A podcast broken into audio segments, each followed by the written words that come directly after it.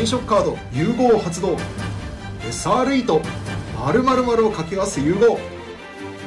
レベルアップキャリア CTO 召喚。モローです。今日は SRE× えっと、〇〇っていうことで、えっと、掛け合わせをするとですね、えっと、CTO になれるかもみたいな、そういうコンテンツでお送りしていきます。これ多分、あんまり周りで言ってる人がいないので、ほんまかいなみたいに思う方もいるかもしれないんですが、内容で言うと、このエンジニアの方って、一つのスキルとか技術で、えっと、勝負しようとする人多すぎですって話があってですね、えっと、そうではなくて、えっと、掛け合わせのキャリアのところで、えっと、数百万年収を上げるとか、あとは、えっと、柔軟な働き方、つまり、えっと、週5で働くの疲れたなみたいに思ってる方とかがいるので、そうでではなく、週に勤務とか、場合によっては週に10時間とか15時間とか、それしか働かなくても食べるに困らないみたいなですね、えっと、こういうやり方をどうやって実現していくかっていうところを、この掛け合わせシリーズってことで、えっと、これから順次紹介をしていきたいと思います。現実的にですね、じゃあどういうアプローチがあるのかってところを、えっと、今日お話をさせていただくと、まず SRE× 何々ってアプローチなので、そもそも SRE って何なのかっていうところと、SRE になるにはどうしたらいいのかってところから説明をしていきます。簡単に言うと SRE ってどういう仕事なのかみたいなところで言いますと、あの、難しい、えっと、定義の話は、えっと、分かりづらくなるので、イメージであくまで喋るんですけれども、分かりやすく言うと、えっと、自分で実際にコードを書いて、で、コードを書くことで、えっと、インフラを自動化して、具体的に言うと、クラウドインフラの、えっと、設計構築みたいなところとか、あとは、えっと、サービスってですね、一度設計構築をするだけではなくて、ずっとそのまま数年間サービスとして運用するものだったりするので、その時にパフォーマンスに問題があった時に、そのパフォーマンスをどう改善するかとか、そういったところに、えっと、クラウドインフラの観点とかで取り組むのが、この SRE っていう仕事ですね。で、まず、この SRE ってですね、そもそもじゃあどうやったら SRE になれるんやみたいな話とかって結構大事かなと思ってまして、えっと、ここに関して言うと、アプローチ2つあるかなと思ってます。1つ目のアプローチみたいなところで言うと、特に、えっと、これはですね、えっと、今の職場のところだと、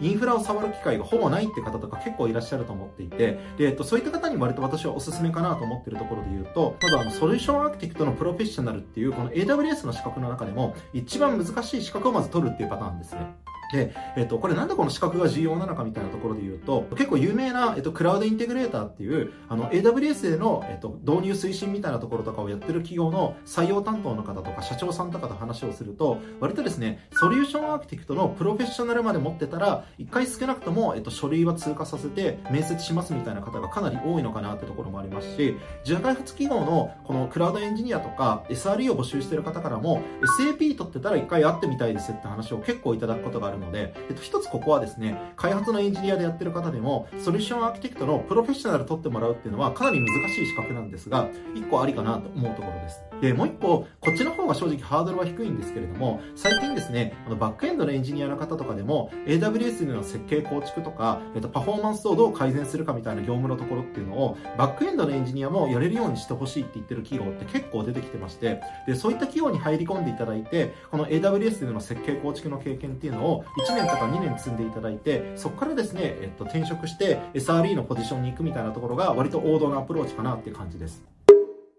じゃあ SRE ってどのぐらいの年収になるのかみたいな話になるんですけれども、ざっくり私が、えっと、イメージしてるところとかで言うと、いわゆるメンバークラスで、えっと、SRE としては初めて働きますみたいな方とかでも、多分加減の年収が600万スタートとかっていう感じかなと思っていて、まあ、大体ですね、メンバークラスの方でも600から750万ぐらいは出る企業っていうのが多いのかなって感じなので、比較的まずそもそも年収レンジみたいなところが高いか低いかみたいなところで言うと割と高めです。その上で、じゃあ SRE って、えっと、さらにですね、どういうキャリアアップがあるかみたいな話で言うと、結構レベルは高い話になるんですが、100万人以上のユーザーがいる企業とか、あとはソーシャルゲームとか動画配信のシステムとかが分かりやすいんですけれども、瞬間的にトラフィックが秒間数千とか、えっと、5000を超えるようなトラフィックをさばいてるところで、このクラウドインフラに関連する業務をやってる方の場合とかだと、大体900から1200万ぐらいですね。で、しかもこれ別にマネージメントができない人だったとしても、メンバークラスでこの金額が出うるっていうところがなかなか夢があるところかなと思ってまして、本当にお金がある企業だと多分 SRE のポジションって1500万くらいでも募集をしてるケースがあるかなって感じです。じゃあここからですねじゃあ実際に SRE に、えっと、何をじゃあ掛け合わせると、えっと、さらにですね、えっと、どういう風になるのかみたいなところっていうのをお話ししますまあ、具体的に言うと、エンジニア採用についての知見があると、まあ、簡単に言うと CTO が目指せますっていう話ですね。まずそもそも CTO ってですね、えっと、必要な要素っていうのは2つあるかなと思っていまして、えっと、1つ目が、これ意外とできない CTO の方って多いんですけれども、えっと、外から、えっと、戦力になる人を連れてこられるか、もしくは経験者の人、あ難しいってなった時に、未経験の人とか、えっと、ジュニア寄りの、まだサポートか教育が必要な人っていうのを、どうやって教育できるかみたいなところっていうのが、この CTO で一番重要なスキルなんですね。まずこのエンジニアの採用みたいなところで言うと、どちらかというと困ってる企業がほとんどなんですけれども、比較的エンジニアを巻き込んでどう採用するかっていうところが、このスクラム採用とか言ってトレンドになってたりみたいなところなので、まあ、そういった意味で言うと、このエンジニアの採用に関しては、えっと、スカウトを採用担当の代わりに打ってみるとかでもいいですし、カジュアル面談とか、えっと、面接で、えっと、面接関東をやるとかでもいいんですけれども、そういったところで、えっと、採用活動を、えっと、手を挙げて手伝わせてもらうみたいなところっていうのは一つありかなと思うところです。それプラスですね、えっと、さらにエンジニア採用とこの SRE のところを掛け合わせると、なんでこれが CTO につながるかみたいなところなんですけれども、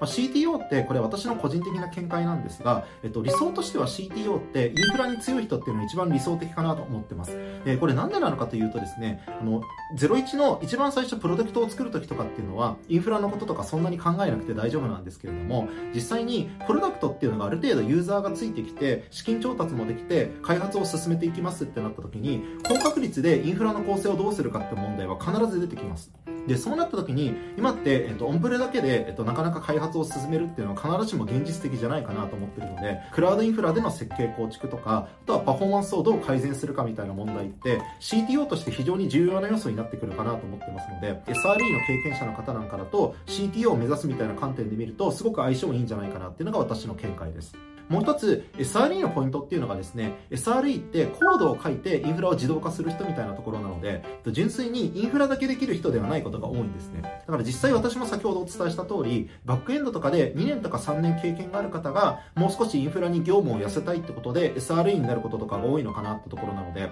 そういった部分を考えるとおそらく SRE の方の多くっていうのはバックエンドかフロントエンドのどちらかでは何かしらの言語で、えっと、開発ができることっていうのはほとんどかなと思ってます。そうするとバックエンドかフロントエンドのどちらかが分かってでクラウドインフラについても知見があってエンジニア採用のところも分かるのであればそれはもう CTO としてほぼほぼ要件を満たしてるっていう感じかなと私は思ってますので、まあ、そういった意味で言うと,、えー、とこれらの要素っていうのを掛け合わせると年収1000万っていうのが、えー、と社員だったとしても十分狙えるなっていう感じです。ただ、そもそも難しい問題として、じゃあどの会社だったら、えっと、バックエンドの、えっと、エンジニアのところでも LWS を触らせてもらえるのかとか、あとはエンジニア採用について結構いろいろやらせてもらえるかってところは、正直募集要項から見ると分かんないことが多いです。で、そういう部分を考えたときに、ぜひですね、えっと、モロの YouTube のところに、こちら、えっと、YouTube の概要欄なんですが、えっと、LINE の URL っていうのを載っけてますので、そちらからご連絡をいただけたら、具体的にはこういう企業とか業界が、えっと、実際にそういう経験が積める企業ですよってことで、えっと、個別にご提案ができますので、えっと、もろ宛てにご連絡をいただけたらっていうところです。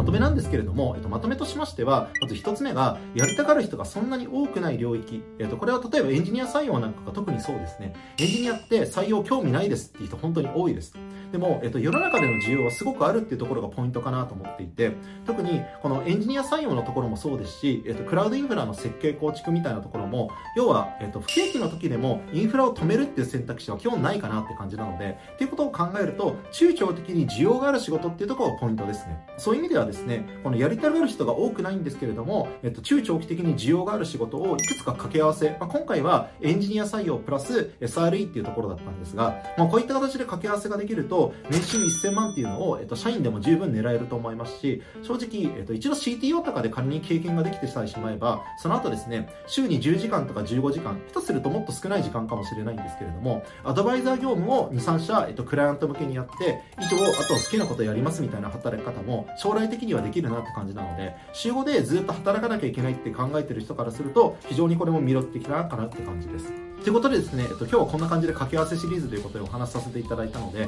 また次回以降もどうやって掛け合わせで年収1000万以上を狙えるのかとか、週5じゃなくても働ける働き方を実現できるのかっていうところをいろいろ詳しく解説をしていきたいと思います。もし皆さんの方でも、この掛け合わせだとどうなるかってところを解説してほしいとか、そういうご要望ある方はですね、ぜひこの、えっと、YouTube の、えっと、概要欄にコメントいただいてもいいですし、もしくはですね、この、えっと、モローチャンネルの、えっと、この Twitter のアカウントみたいなところもあるので、えっと、そちらから、えっと、ご連絡をいただければ、えっと、ぜひですね、えっと、コンテンツ化っていうところを随時検討していきたいなってところです。ということで、えっと、以上、モローでした。ありがとうございます。